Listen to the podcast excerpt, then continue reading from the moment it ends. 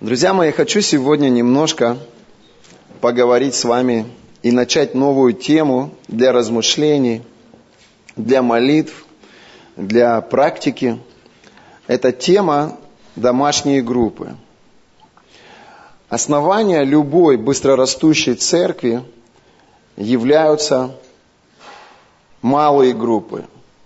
Основанием большой церкви или фундаментом большой церкви являются всегда малые церкви, домашние церкви. Аминь. И я хочу, друзья мои, чтобы мы с вами открыли Писание, и мы с вами посмотрим, начнем с 1 Петра, 4 глава, 10 стих.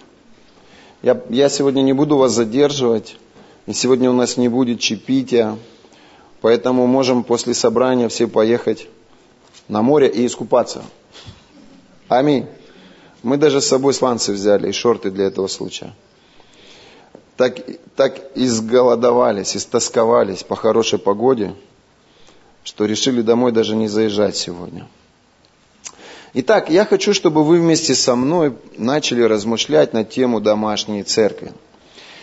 1 Петра, 4 глава, 10 стих. Петр пишет, «Служите друг другу, каждый тем даром, какой получил, как добрые домостроители многоразличной благодати Божией». Аминь. Денис, если ты мне доску принесешь, нету доски, да? А маркер? Маркер есть, да?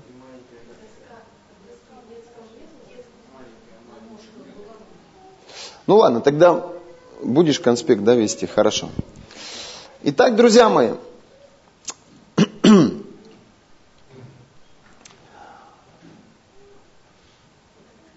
служите друг другу, каждый тем даром, какой получил, как добрые домостроители многоразличной благодати Божией. Аллилуйя. Друзья, мы должны понимать с вами одну такую очень важную и очень простую вещь, что церковь это семья. Аминь. Вы знаете, когда ты ходишь в церковь полгода или когда ты ходишь в церковь год, ты так этого сильно не, не, не ощущаешь. Но мы здесь уже 10 лет, 11 год. И есть люди, с которыми мы вместе 10 лет. И за эти 10 лет мы так хорошо друг друга знаем и так сильно сблизились друг с другом. И есть такое понятие, как духовная ДНК. То есть какие-то вещи, которые прописаны на моем сердце и на сердце того человека, с которым мы уже в этой церкви на протяжении 10 лет. То есть мы одинаково мыслим, мы одинаково рассуждаем. Почему? Потому что мы верим в одну и ту же доктрину, имеем одно и то же откровение. К примеру, допустим, если к нам в собрание придет человек из другой церкви, то ему может что-то не понравиться в нашем собрании. Почему? Потому что он будет сравнивать свое служение с нашим служением. Допустим, у него в служении может не быть барабанной установки. И он может быть категоричным в том, что барабанов не должно быть на собрании. А у нас барабаны есть. И мы чувствуем Божье присутствие, которое приходит в результате того, когда мы славим Бога на этих барабанах. Аминь. Это, знаете, это как один баптист начал дружить с девушкой, которая была из харизматической церкви. И баптисты, они очень спокойные, степенные в своей молитве, в своей проповеди. А харизматы, они динамичные, горячие, страстные такие ребята. И когда его подруга начинала молиться, он думал, война началась. Бомбы летят. Истребители. И он не мог чувствовать себя комфортно, потому что любые ее духовные действия, они были, отличались от тех действий, к которым привык он. Аминь. Но это не говорит о том, друзья мои, что в ней что-то неправильно – Просто она из другой культуры, из другой церкви, в которой то, что Бог ей открывает, она делает и делает это в отличие от своего парня немножко иначе. И очень сложно им найти общий язык. Вы со мной? Церковь это семья, в которой есть родители духовные, в которой есть дети. И если я родился в служении своего священника, своего духовного отца Владимира Анатольевича Шаева, то как дети доверяют и верят своим родителям, так же и я в духовных вопросах доверяю и верю ему. Почему? Потому что через него пришла жизнь в мое сердце. Иисус пришел через него. Если бы что-то было неправильно в нем, Иисус бы через него не открылся мне. Он бы открылся через кого-то другого. И если кто-то приходит из другой семьи, из другой церкви, и начинает что-то говорить мне, что неправильно якобы здесь, то я просто этого не принимаю. Почему? Потому что для меня мой папа, он лучший. Для меня мой отец – это источник жизни. Я через него услышал Божье Слово, которое изменило мою жизнь. Я через него соприкоснулся с благодатью в собраниях, которая повлияла на весь дальнейший ход моей жизни. Аминь. Поэтому, друзья мои, вы должны понимать эти вещи и быть мудрыми в том, чтобы не осуждать людей, которые приносят какое-либо мнение из другой семьи. Знаете, как в мире говорят, чужой монастырь со своим уставом не ходят. То есть, и мы должны понимать, что если мы родились и получили воспитание и образование – и это служение, это слово, оно изменило наши жизни, то значит все, что происходит в моей семье, это правильно, и это мое, и, и это так у нас. Мы не судим и не критикуем, мы не берем на себя роль Бога. Мы не призваны к тому, чтобы выискивать какие-то недостатки и судить их. Мы призваны к тому, чтобы отыскивать сокровища. Мы призваны к тому, чтобы пророчески провозглашать правильные вещи туда, где есть что-то неправильное. Аминь. И это меняет все. Это не несет конфликт, это не несет разделения, это не несет противоречия, это несет созидание, это несет здоровье. Аминь. Вы со мной? И церковь это как раз то место, где мы, друзья, служим друг другу дарами своими. И послание к римлянам, 16 глава, 6 по 7 стих, здесь говорится, Павел пишет, «Приветствуйте Прескилу и Акилу, сотрудников моих во Христе Иисусе, которые голову свою полагали за мою душу, которых не я один благодарю, но и все церкви из язычников, и домашнюю их церковь. Здесь мы видим, что помимо воскресного собрания, помимо служения, которое происходит на выходных, и евреи, они собирались в синагоге и проводили собрания, они собирались также и по домам. И это были домашние церкви. Для того, чтобы преодолевать какие-либо жизненные кризисы, нам необходима поддержка. Поддержка Бога, которую Он осуществляет посредством обыкновенных простых людей. Это люди, которые являются членами Церкви Божией. Бог любит, Бог утешает, Бог дает мудрость, Бог наставляет, Бог ободряет. И все это Он делает через людей, которые находятся рядом с нами. Почему Бог таким удивительным образом строит и созидает свою церковь? Почему Он не работает с церковью только один раз в неделю посредством воскресного собрания? Почему они собирались по домам, молились, кушали, общались, принимали причастие. Для чего все это? Ответ простой. Для того, чтобы проявлять заботу и поддерживать своих детей.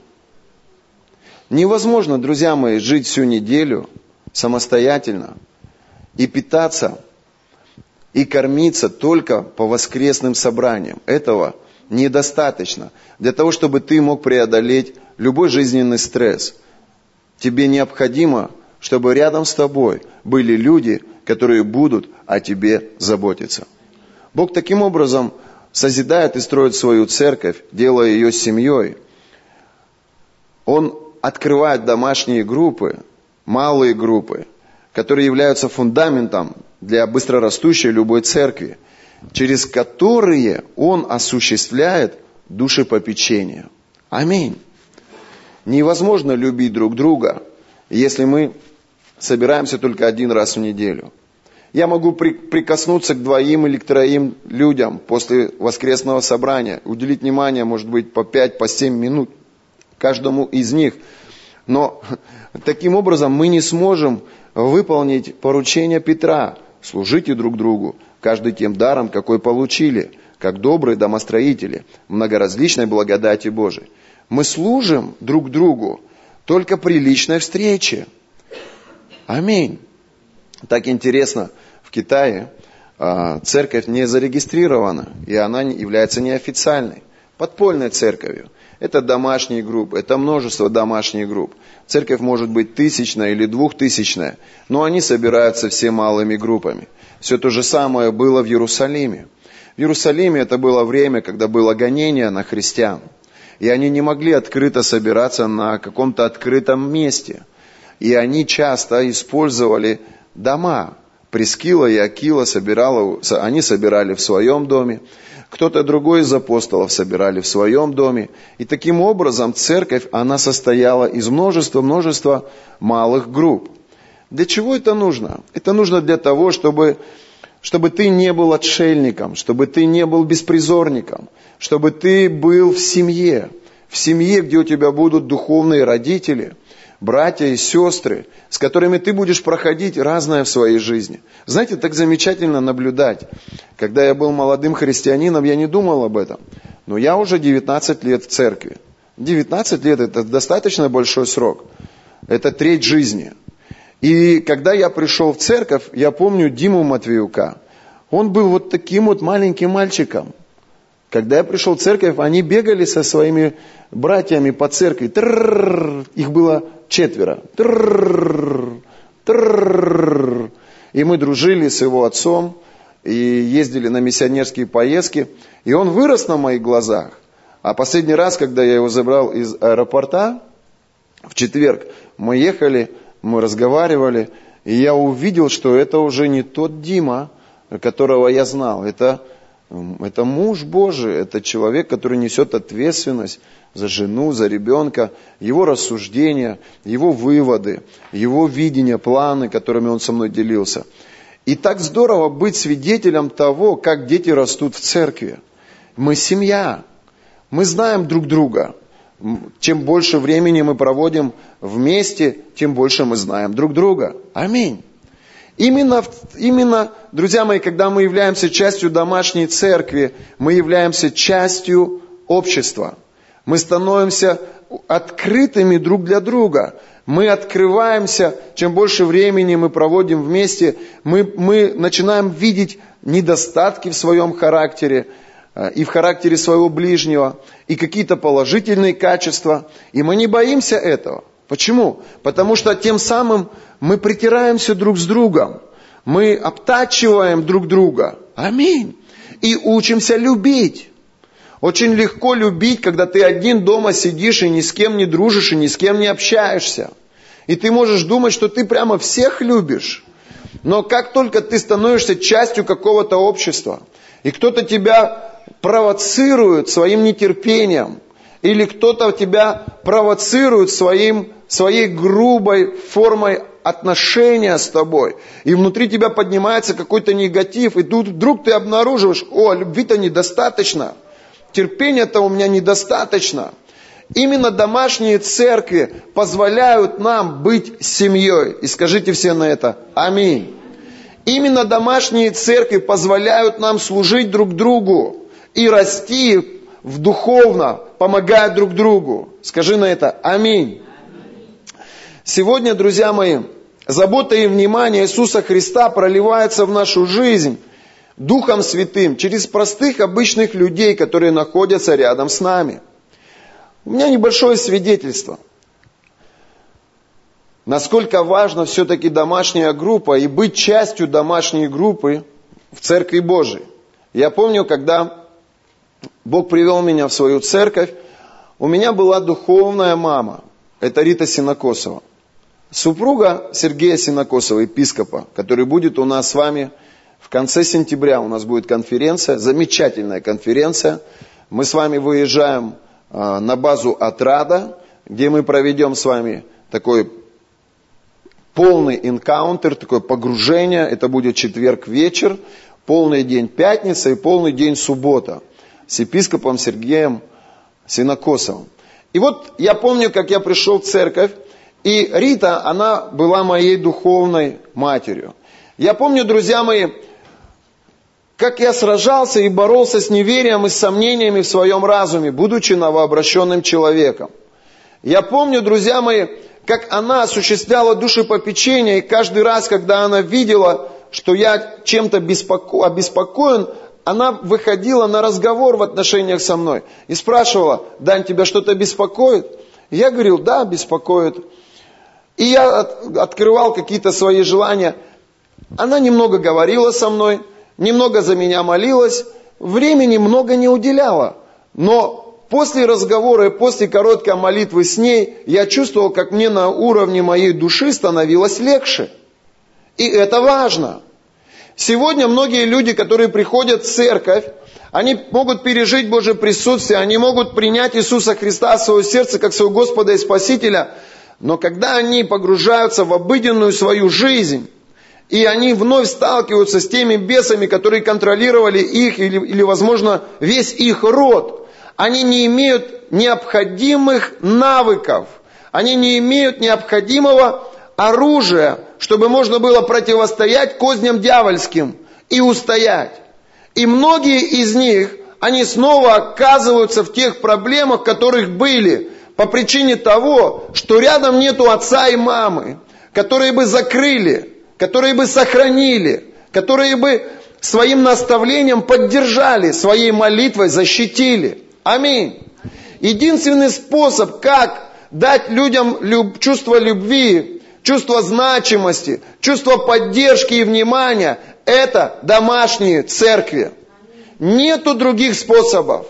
Друзья мои, я хочу, чтобы ты обратил свое внимание на момент, когда был рожден Иисус Христос. Мама Иисуса Мария, отец Иисуса Иосиф.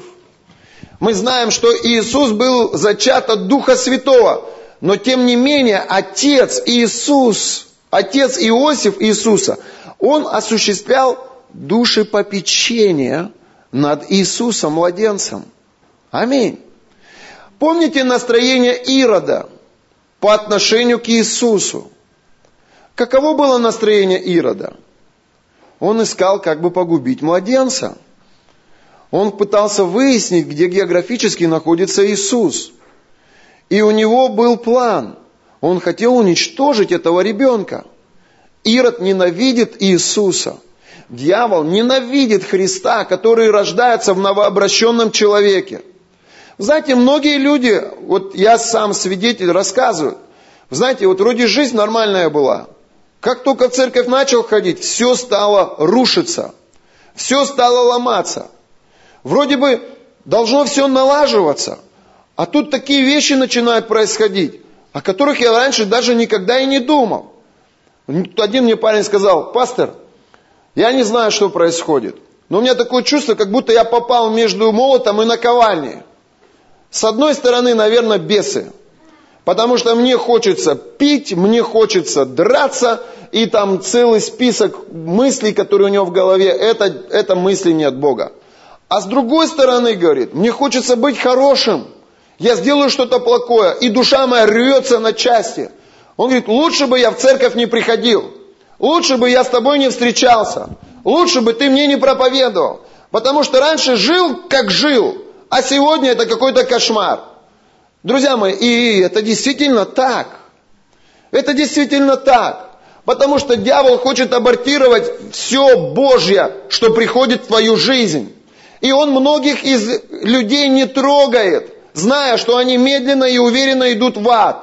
Но когда люди начинают идти за Христом, когда люди принимают Иисуса, принимают Божьи планы, дьявол отправляет свору своих бесов для того, чтобы они разрушили его жизнь и вернули его в место, в котором он был.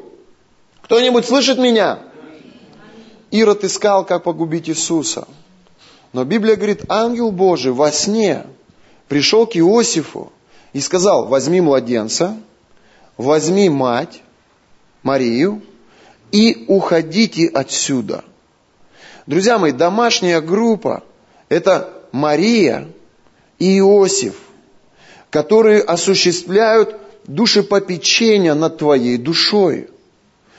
Ты не способен услышать Бога, понять Бога. Ты не знаешь Бога, ты только принял Христа. Но те люди, которые в домашней группе имеют уже опыт, имеют стаж. У нас группы мужские, группы женские, и одна группа есть совместная, где мужчины и женщины. И я хочу вам сказать, что если мы с вами не будем верить, видеть и строить церковь свою таким образом, чтобы каждый в этом зале был под опекой домашней группы, друзья мои, наши люди через свои жизненные трудности и испытания в одиночку пройти не смогут. Вы понимаете, о чем идет речь? Основание, фундамент церкви – это малые группы, это домашние церкви. Это единственное, что может позволить новообращенному человеку справиться с кризисом своей жизни. Если бы Марии и Иосифа у Иисуса не было, если бы Иисус не был бы частью их семьи, если бы Иисус не был частью их дома, друзья мои, Иосифа бы Ирод погубил, он бы нашел его, Иисуса вернее. Но Бог усмотрел таким образом, что Он Иисуса поместил в их дом и при помощи Марии и Иосифа до поры до времени, пока младенец не вырос, оберегал и защищал его.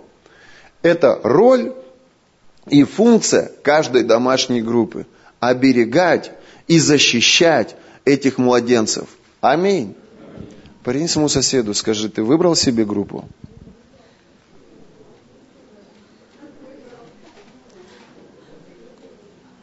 Я хочу показать тебе, чтобы ты понимал и осознавал. Знаете, я сегодня разговариваю с некоторыми из вас, и я задаю вопрос, почему ты не ходишь на группу?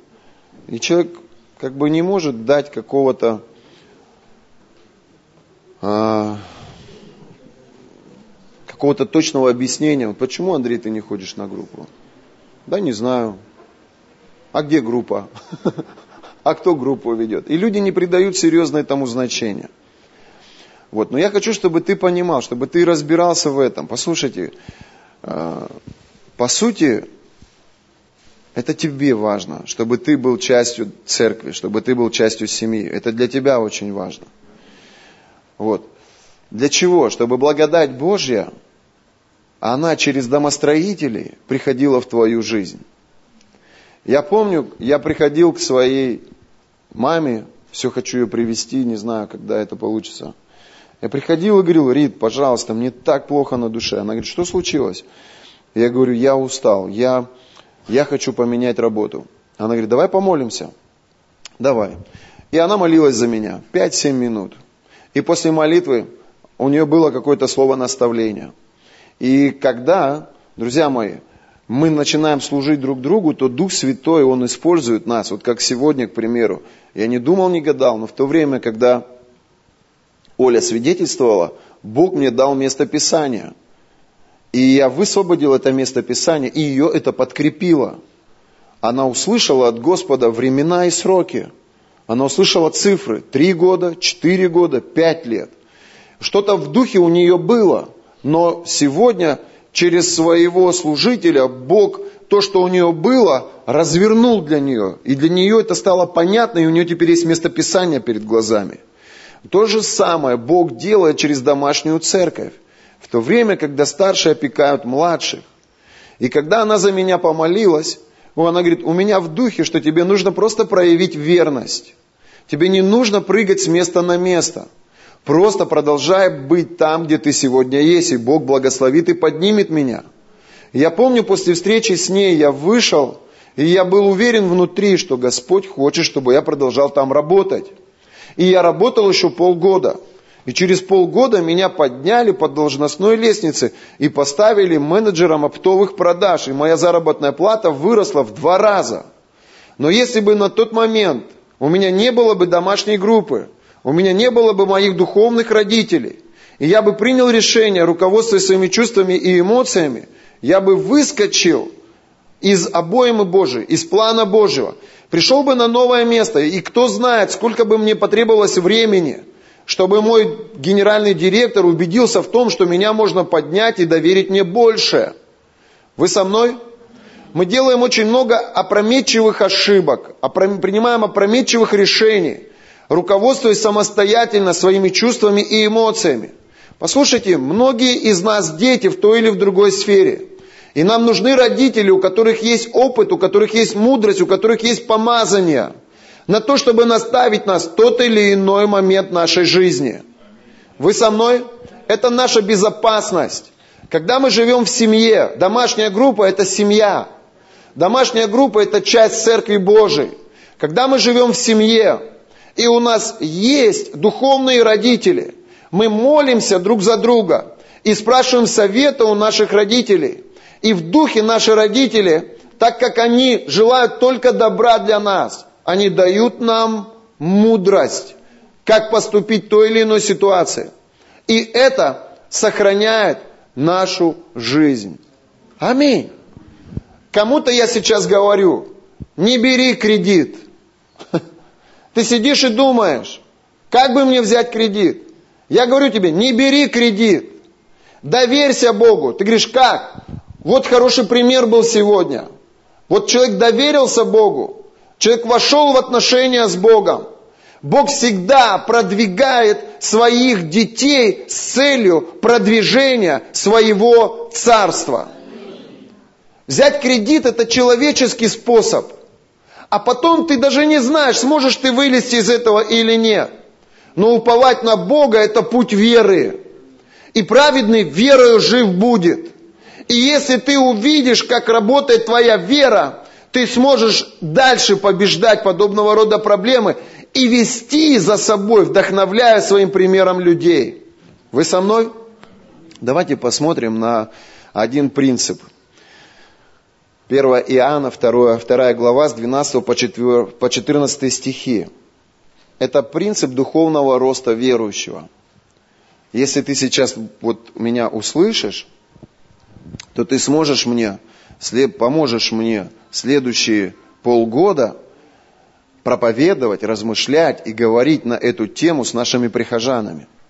Послушайте внимательно. Иоанн пишет, пишу вам, дети, скажи, дети, потому что прощены вам грехи ради имени Его. Пишу вам, отцы, потому что вы познали сущего от начала. Скажи, отцы. Пишу вам, юноши, скажи, юноша, потому что вы победили лукавого. Пишу вам, отроки, потому что вы познали Отца. Я написал вам, отцы, потому что вы познали безначального. Я написал вам, юноши, потому что вы сильны и Слово Божье пребывает в вас, и вы победили лукавого.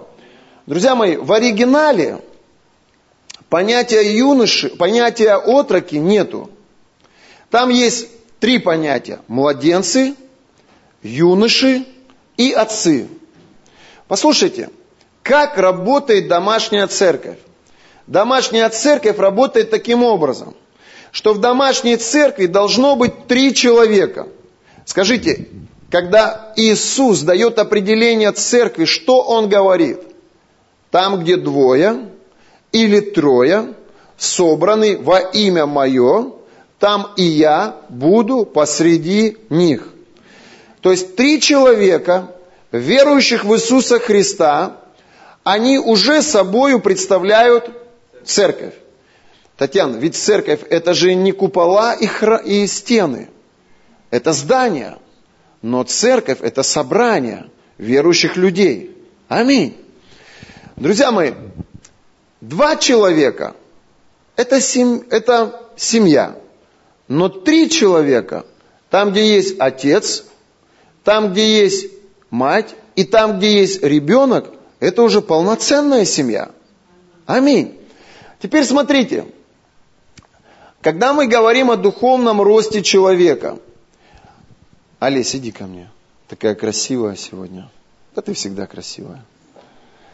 Когда мы говорим о духовном росте человека, мы смотрим на младенца, на юношу и на отца. Что говорится в этом месте Писания о младенце?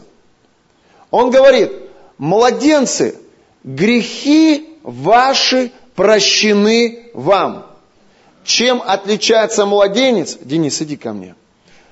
От юноши. Нет, давай, Денис будет отцом. Руслан, иди ко мне.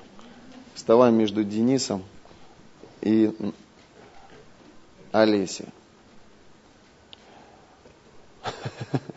Олесь, садись на место. Ваня, иди сюда. Ваня будет младенцем. Младенцу Писание говорит, грехи твои во множественном числе прощены тебе. Когда Ваня только принял Иисуса Христа, и когда он был младенцем, послушайте, он не был уверен в том, что его грехи ему прощены. Какая особенность у младенца? Почему он постоянно в сомнениях? Почему он постоянно э, под осуждением? Почему у, у младенца нету уверенности в том, что Иисус Христос внутри него и что тот, кто внутри него, сильнее любого, кто, кто в этом мире. Потому что он младенец, он только родился. Почему Иисуса, младенца, скрывали? Потому что младенец, он уязвимый, он водимый. Ему можно прийти и лапши на уши навешать и увести его. Или наоборот, в сомнения в какие-то погрузить его. Младенец, он ветром колеблемый. Он сегодня он слушает проповедь, его вера зашкаливает. Завтра он пришел домой, и мама ему говорит, в какую ты там церковь опять пошел? И его вера падает, и он начинает колебаться. Послушайте, какая закономерность у младенца? Он сомневается в том, что его блуд ему прощен, что его а, алкоголь ему прощен. Он сомневается в том, что все те грехи, которые он совершал, они прощены. Младенец, он не уверен в этом. Вы слышите меня? И Писание говорит, младенцу характеристику дают такую, грехи твои все тебе прощены. Вот они приходят в церковь, они принимают Иисуса, и они в роли этих младенцев. И если никто этим младенцем не занимается, если никто его душою не занимается, то рано или поздно приходит лукавый, и он уводит его в свои сомнения, он уводит его в свои противоречия. Вы со мной? Друзья мои, дальше мы говорим о юношах. Кто такие юноши? Что говорится о юношах в этом месте Писания? Кто скажет? Победили лукавого. То есть юноши – это люди, которые получили откровение, в отличие от младенца, что грехи его прощены Христом. Христос забрал грех. Если этот поет песни «Грешник, я грешник, прости меня», то этот уже поет другие песни. Он поет «Я праведный, я святой, я искуплен кровью Иисуса Христа, тот, кто во мне сильнее того, тот, кто в этом мире». Совершенно другое исповедание – совершенно другой уровень веры. Он уже не младенец, он уже юноша. И он несет в себе силу побеждать лукавого. Аминь. Аминь. Ну вот она правда. Для того, чтобы человек из младенческого возраста перешел в возраст юноши, должны быть отцы, должны быть родители, которые будут вести его из этого уровня на этот. Что говорится об отцах? Познали сущего. То есть отец, он уже не такой горячий, как юноша. Я помню эти 10 лет моего служения. Я сегодня ночью размышлял над этим. Думаю, я вот этот юноша – юноши, они самоуверенные. Они думают, я сейчас находку переверну с головы на ноги, за три года у меня будет тысячная церковь. Главное высвобождать. Орем все. 30 минут. Отцы не такие. Они ждут, когда юноша повзрослеет. Наорется. Когда юноша повзрослеет. Младенцы, они вообще ничего не понимают. Они бабочек ловят. Куда ветер, туда они. Юноши, они уже самоутверждаются.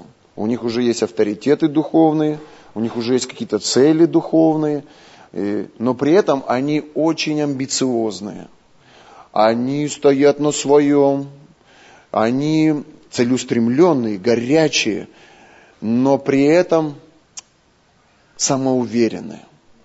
Они думают, мы сможем, мы преодолеем, мы справимся. Ничего в этом плохого нет, кроме одного. Когда мы слышим «я, мне, мое», Господь стоит в стороне мы набиваем лоб шишками, пока не сдадимся и не капитулируем. Как только мы выдыхаемся, все, я устал, больше не могу. Мам, собирай чемоданы, поехали домой. Я не призван, я не вижу Божьей благодати. Сколько можно?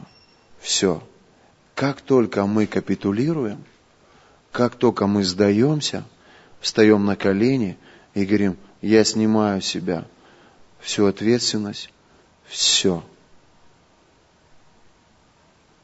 Это момент, когда ты из возраста юноши переходишь в возраст отца. И Бог говорит, ну слава Богу, наорался, набегался – накричался, отошел. Теперь я буду действовать. И когда у тебя вот такое состояние у отца, знаете, молодое вино, оно такое гривое, ты берешь его, кто винцо попивает? Оно такое зернистое, брызги идут, но когда ты его пробуешь, оно слабое, но старое вино, оно уже не играет. Оно спокойно, абсолютно спокойно. Но два глотка, и ты чувствуешь, что есть помазание. Пару минут общения, и ты чувствуешь, что там соль есть. Вы со мной?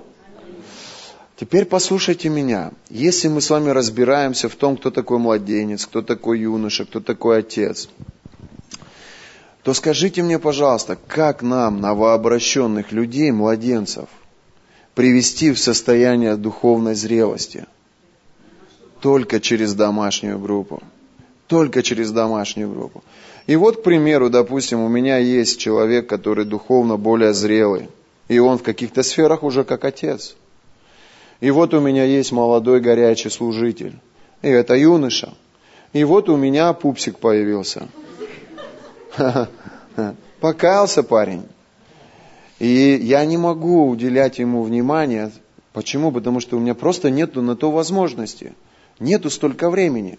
Мне очень много внимания а, берет моя семья, затем мои лидеры в находке.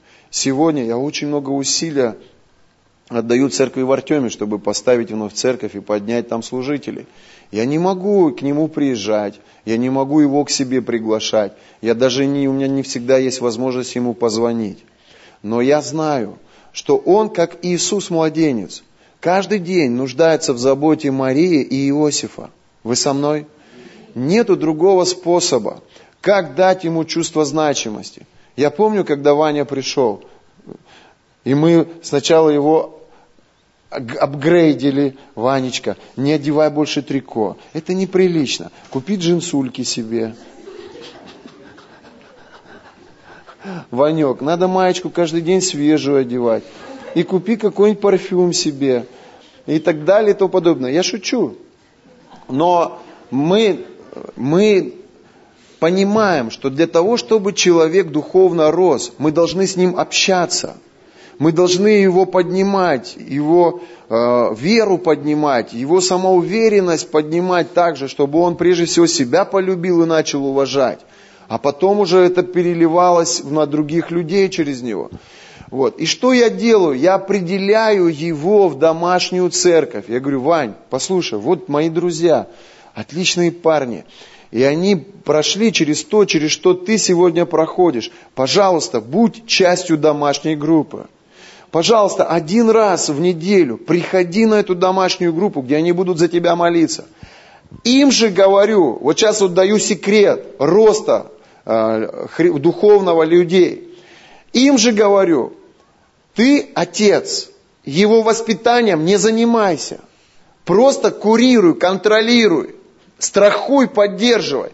Но ты, отрок, занимайся его духовным ростом. Почему? Потому что он полгода назад был там, где Ваня. Он сражался с этими сомнениями, грешник я грешник. Он не был научен принципам духовной войны и не был способен побеждать лукавого. Он был там, и он знает, как эти полгода прожить, чтобы Ване подняться на его место. И когда он начинает его курировать, Каким образом? Один раз в неделю он с ним встречается, ложит на него руки и молится. Это домашняя группа. Но в повседневной жизни он всегда держит внимание свое на нем. Он ему пишет, возможно, у них свой чат э, в WhatsApp, возможно, у них даже какой-то бизнес совместный появился, и может быть они что-то делают вместе, я не знаю. Но его цель, его задача опекать и взращивать младенца на свой уровень. Аминь. Это домашняя церковь. Домашняя церковь, она является частью общей церкви. Это как тело. Если мы посмотрим на Татьяну, Танечка, встань, пожалуйста, то мы увидим, что ее тело, оно все состоит из клеток. Домашняя церковь – это маленькая клеточка одного большого общего организма. Организм состоит из здоровых, полноценных, исполненных Духом Святым домашних групп. Другими словами, организм состоит из клеток. Аминь.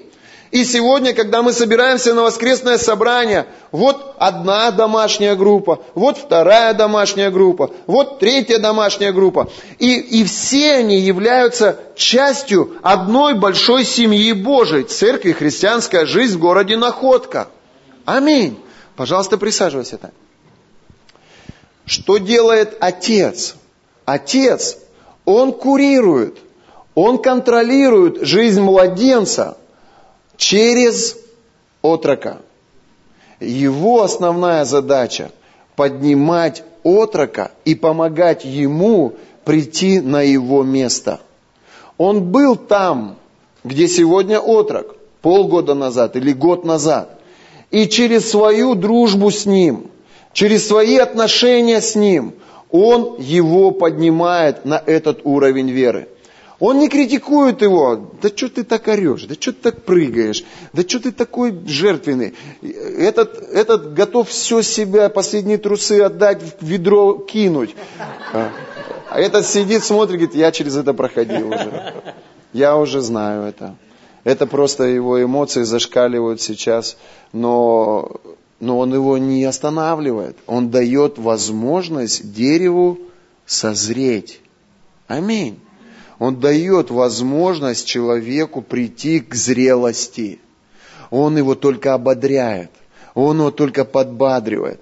Ты так сегодня молился, а сам внутри думает, уже связки сорвал, уже, уже, если так дальше пойдет, вообще голос потеряет, петь не сможет. Ну, может быть, хотя бы чуть-чуть помедленнее будешь молиться, то всех бабушек распугаешь. Никого у нас пожилых не останется. И так далее и тому подобное.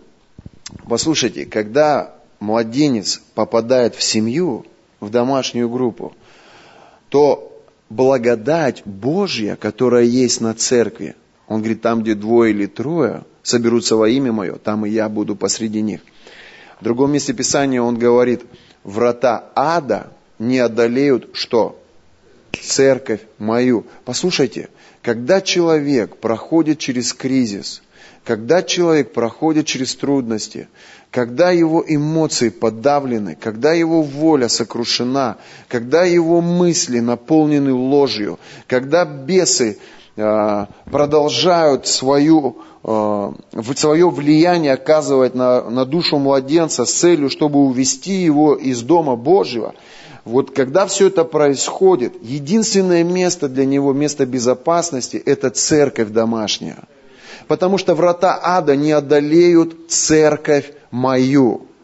Вот поймите, вот почему домашние группы являются фундаментом общей церкви. Вот почему организм человека, тело человека состоит из миллиарда маленьких клеточек. И каждая клетка, она несет жизнь. Вы со мной? Одна клетка способствует исцелению другой клетки – если одна клетка поражена вирусом, то все клетки вокруг, они сконцентрированы противостоять силе этого вируса и помочь клетке соседу получить исцеление. Вот эта модель нашей церкви. Наша церковь, она состоит из множества малых домашних церквей, из множества малых групп. Почему это важно? Потому что вот эта триада, вот эти три человека, младенец, юноша и отец, они являются связкой, являются церковью, на которой есть благодать побеждать. Аминь. Итак, чем отличается юноша от младенца? Кто скажет? Он побеждает лукавого. Сегодня, к примеру, допустим, если Александр столкнется с каким-то грехом в своей жизни, он знает, как противостоять этому греху. Он знает, что надо молиться, поститься, провозглашать Божье Слово. Если нужно жертву какую-то принести, может быть, больше времени в молитве на сопке провести, но он будет противостоять, и он победит во имя Иисуса Христа. То младенец, в отличие от него, он ничего не может сделать. Приходит искушение, и он как вол идет, на, и он противостоять даже искушению не может. Но когда младенец в триаде, когда младенец в семье, когда младенец в домашней группе, он приходит и говорит, Руслан спрашивает, Вань, как дела? Он говорит, младенец говорит, да классно, вот только проснулся. А этот уже побеждает лукаво, он уже более дисциплинирован, более посвящен. И он где-то на сопке уже побеждает бесов, разрушает демонические твердыни. А этот спит. У него все нормально. Он спит. И, и отрок, он его мотивирует туда, на эту сопку. Он его учит поститься, он его учит молиться, он его учит и мотивирует его читать Писание каждый день. Для чего? Чтобы побеждать лукавого. Аминь. Проходит время, и он поднимается на этот уровень. Чем отличается отец от отрока, от юноши? Он познал, он, он имеет откровение о том, что такое шалом. Отрок, он там воюет, связывает, развязывает. А отец просто говорит, мир Божий. Отрок, он там, надо стоять в вере, там, провозглашает, миллион идет ко мне во имя Иисуса, покупаю квартиру во имя Иисуса. А отец просто, вера говорит один раз. Зачем мне молиться сто раз? Мне достаточно одного. Я сказал, я верю и я жду. Этот не может понять, как так. У, у него это в голове не укладывается. Как один раз? Что-то твоя вера для меня подозрительна как-то. Я тут уже миллион один раз провозгласил и все еще сомневаюсь. А ты один раз сказал и веришь. Но там другой уровень веры. Там другой уровень помазания. Он приходит, с ним мир приходит и благодать. А этот приходит, все начинают прыгать, нервничать, переживать, куда-то бежать. Куда бежим? Не знаю. Ну, надо бежать. Куда бежать? Не знаю. Ну, короче, надо что-то делать. А этот уже все отбегал. У него шалом. Но поймите меня, для младенца это единственное место безопасности. Мы столько людей, ребят, теряем. По причине того, что вы не ходите на домашние церкви. Вы не ходите на домашние церкви, и люди, глядя на вас, не видят необходимости в этом.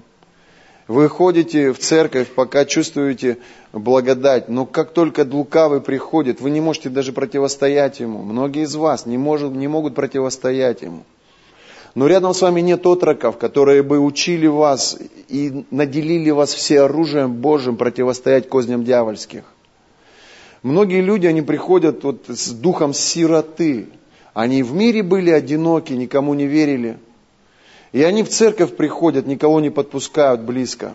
Боятся, что обманут, предадут, обидят, причинят боль и так далее и тому подобное. И в этом горьком одиночестве, как отшельники, видели когда-нибудь рака отшельника? Вот как отшельники, такие одиночки. Они бороздят океаны своего, ну, своей жизни – и при этом никто не знает, через что они проходят и каково им вообще сегодня. Про него эти все знают. Потому что этот держит руку свою на нем, он ему звонит, он ему пишет, один раз в неделю он его промаливает, он его кормит, он его питает. А он его приглашает на море, он его приглашает куда-нибудь на, на день рождения, он постоянно над ним. И отец держит свою руку на отроке. То есть ждет и делает все для того, чтобы он вырос. А когда они собираются вместе, возьмитесь за руки, один раз в неделю, они являются церковью или клеточкой организма. И тогда, друзья мои, послушайте, вот в этой цепи, вот в этой связке, послушайте, врата ада не могут одолеть ни одного из них. Нету другого способа, как противостоять тьме. Есть только один способ – укрыться в, в крепкой башне. Где? В его присутствии. А где его присутствие? Там, где двое или трое. Аминь. Полюбите домашние группы. Друзья мои, если хотите духовно расти, вот я смотрю, как Оля растет. Вот как только ответственность взяла, как только стала частью церкви – все. Послушайте, как только отрок берет ответственность за младенца, вот он два-третий месяц ездит в Артем каждое воскресенье и служит там младенцу. Таня у нас там есть такой человечек, Господь ее начал потихонечку поднимать. Скоро мы ее сюда привезем. Познакомим с вами. И он служит там этому младенцу. И младенец уже за синтезатор встала. Уже начала играть. А отец курирует со стороны и также поддерживает эту работу там. Тоже уже начал ездить в Артем. Звонит туда, пишет. И благодаря отроку, благодаря отцу, младенец начинает потихоньку возрастать. Аминь. А теперь представьте себе, друзья, проходит 10 лет. 10 лет. Уже его дети бегают здесь. Его дети бегают здесь. Его дети уже бегают здесь. Уже там в прославлении ребятишки там начинают что-нибудь потихоньку играть. Вот. Представьте себе, вот через 10 лет они будут настолько родственными душами, настолько близкими душами. Почему? Он будет любить и настолько будет благодарен Руслану, потому что, будучи младенцем, через Руслан он получал молоко и мед. Руслан будет безумно от него, потому что он был свидетелем, как благодать Божия через него лилась. Знаете, как вы, некоторые из вас подходят к нам и говорят какие-то слова благодарности. Пастор Данил, спасибо большое, что вы приехали. Пастор Виктория, мы так ценим, что вы здесь сегодня с нами. И это как, как бальзам на раны, когда ты проходишь через трудные времена. То, о чем Оля говорила сегодня, когда звонят э, с Хабаровска и ободряют, она говорит, для меня это как свежий поток воды. Но это настолько сближает, это настолько объединяет. Этот, поднимая своих детей, он автоматически заботится и о его детях, и о его детях. Почему? Потому что есть что-то в духе, что их связало и сделало настолько близкими. Аминь. Вот она церковь, врата ада, которые не одолеют. Ребята, с которыми я рос вот в такой связке, возьмите за руки. Сегодня они разбросаны по всей России. Но мы настолько близки, мы настолько сплочены друг с другом. Если у кого-то какая-то беда, мы постимся, молимся. Если кому-то нужны деньги, мы скидываемся, отправляем. Если кому-то нужно какое-то ободрение, мы ободряем и поддерживаем. Почему? Потому что было время, когда мы духовно росли. И мы стояли вот в такой связке, и мы питали, и мы поддерживали друг друга. Аминь. Но если этот младенец не привился ни к какой домашней группе, и каким-то чудесным образом он не отпал. Он благодатью Божией вырос. Но при этом он чувствует себя среди всего этого собрания одиноким, ненужным, отвергнутым. И его не приглашают на дни рождения. Где-то после собрания смотришь в церкви в WhatsApp, там группа людей кушают, смеются. Там группа людей кушают, смеются. Там группа людей кушают, смеются. А его даже никто не позвал с собой. Почему? Что, проблема в людях? Нет. Проблема в нем. Потому что он не ответил на призыв Духа Святого и не стал частью домашней церкви.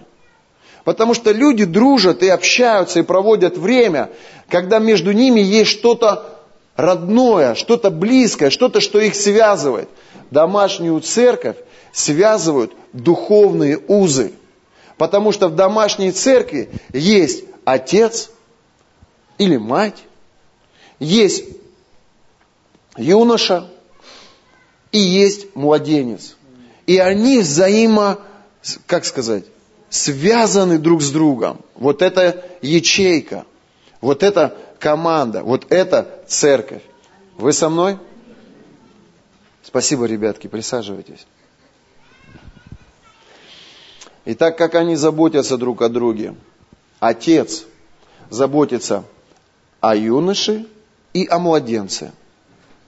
Но о младенце он старается заботиться через юношу.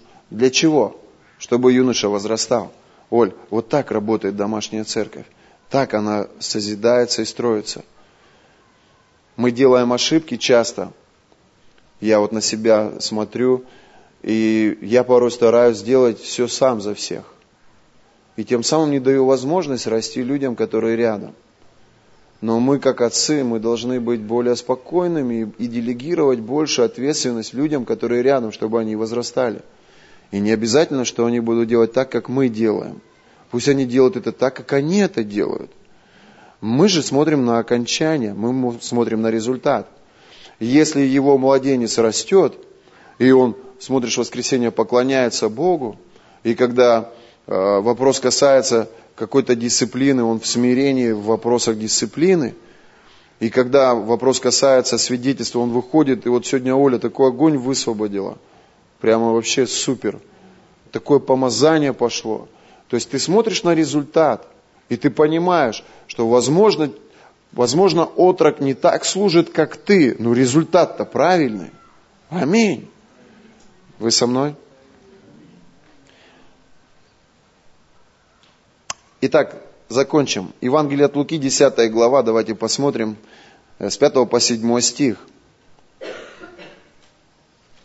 Послушайте, вот он великий секрет.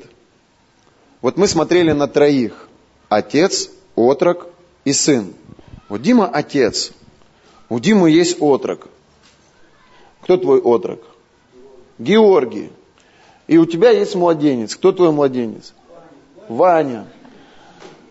Дима, он больше внимания уделяет Георгию, а Георгий больше внимания уделяет Ване. Но при этом Дима курирует и Георгия, и Ваню, в духе несет. И так как они являются твоей духовной семьей, то ты их впускаешь в свою жизнь. Это значит, в свою семью. Они знают, где ты живешь, как ты живешь. Это значит, в свои финансы. Часто твои финансы, они служат на какие-то общие блага, связанные с твоей духовной семьей. Где-то ты его одеваешь даже. Я, у меня вот реабилитационный центр, они все почти в моей, в моей одежде ходят. То есть ты не можешь не благословлять своих детей, ты несешь им. Ты не можешь туда прийти с пустыми руками, ты, ты отдаешь. Аминь. И, и, и чем взрослее ты становишься, тем больше ты отдаешь. Я верю, друзья мои, что мы не одну машину еще благословим нашим детям – и я верю, друзья мои, что мы построим храм, и мы еще не один храм построим для наших духовных детей. Я хочу этого. Может быть, это мои амбиции. Бог, переведи меня из юноши в статус отца. Но я хочу этого. Если ты позволишь мне, Господь, я буду настолько счастлив благословлять и поддерживать большим своих детей. И когда они становятся частью твоей семьи, то твоя жена для них уже становится матушкой, духовной матушкой. И если ты звонишь, и в конце разговора они, они говорят, Дим, передавай привет, привет матушке Олесе. Шутка. Но когда ты их водишь в свою семью, они чувствуют, что ты любишь их, ты, ты впускаешь их в свою жизнь, ты впускаешь их в свое сокровенное. Они заходят к тебе. Ты не ждешь их, как мы гостей ждем. Мам, сегодня к нам приедут, и мама, так, надо все вымыть, надо, надо наготовить, надо себя в порядок привести. Нет, когда дети приходят, мы не готовимся к ним. Мы просто открываем дверь и говорим, заходи. Когда мы обедаем, все, что есть, вытаскиваем на стол, говорим, садись. Так ведь, Саша? Когда, когда ты смотришь на него, и у него э, там штанишки дырявые, или трусишки там разлазятся, ты идешь себе в гардероб, вытаскиваешь вещи и, и на выходе говоришь, возьми, правильно? А если у него нет денег, ты открываешь свой бумажник и, говорит, и говоришь, это благословение. Почему? Потому что это твои дети. Домашняя церковь, она должна состоять из малых домашних групп, из домашних церквей. И все вы должны стать духовными родителями своим духовным детям. Только так мы можем построить с вами большую крепкую семью, большую крепкую церковь. Аминь. Парень соседу скажи, не будь отшельником.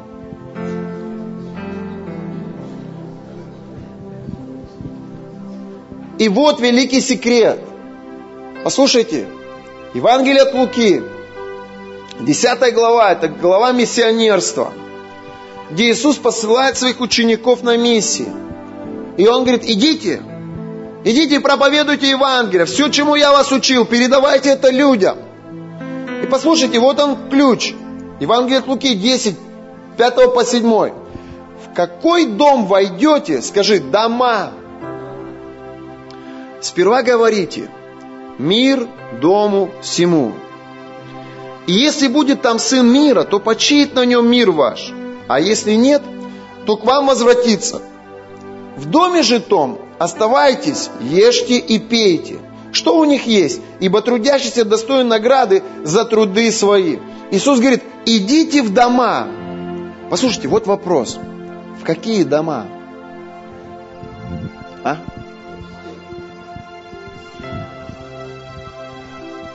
Послушайте, когда мы говорим о домашних группах, ты должен понять одну такую вещь. идите в дома к своим новообращенным. Речь идет об отце, отроке и младенце. Когда младенец приходит, и когда ты начинаешь его взращивать, вот он ключ. Послушайте, отцы, придите к ним домой. Олесь, когда твоя жизнь перевернулась? Когда к тебе пришел домой священник. Послушайте, когда моя жизнь перевернулась? Когда ко мне в домой пришел отрок.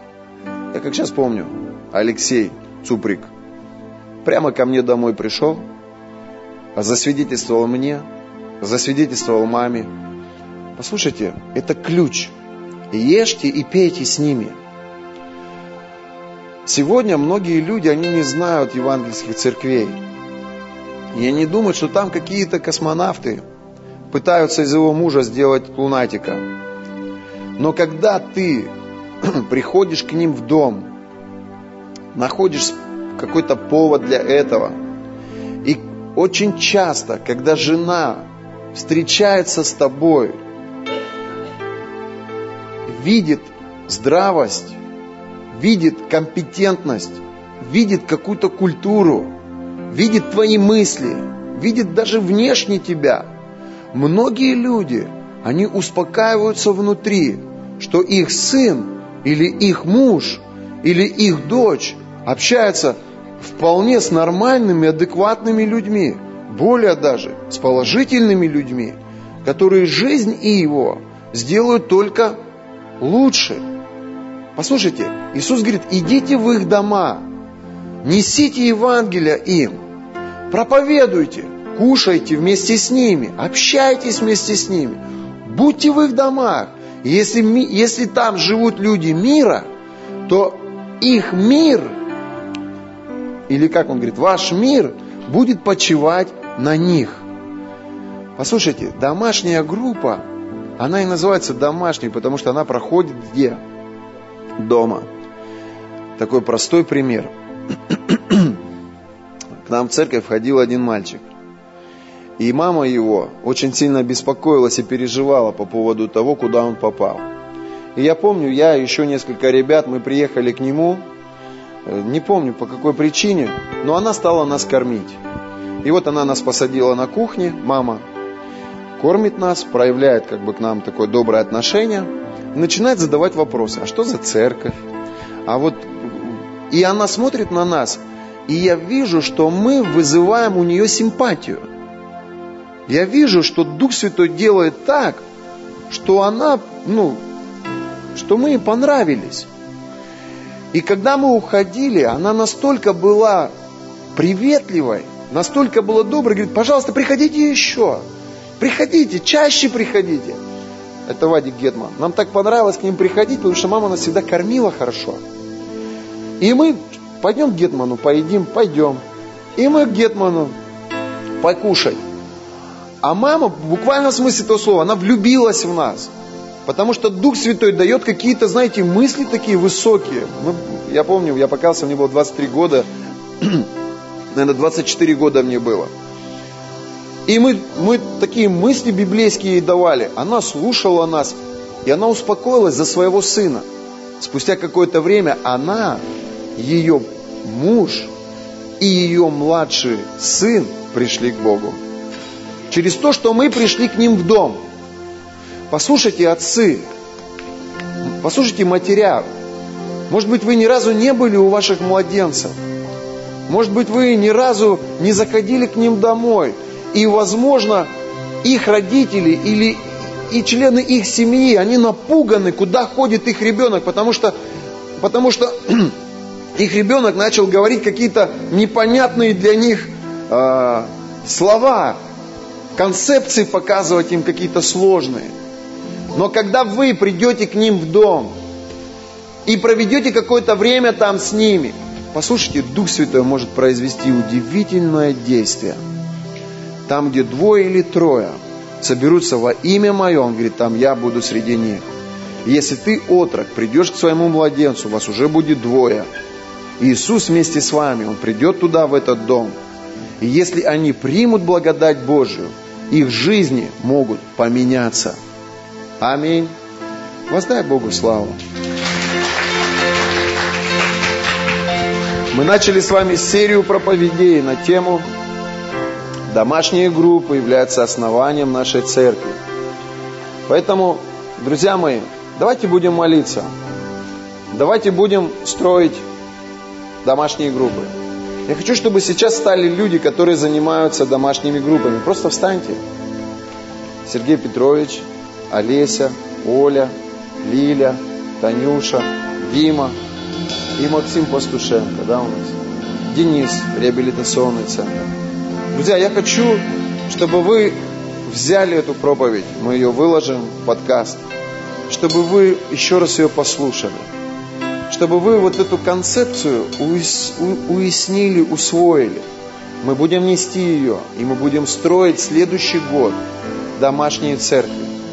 Мы будем особенно поощрять всех, кто является частью домашней церкви.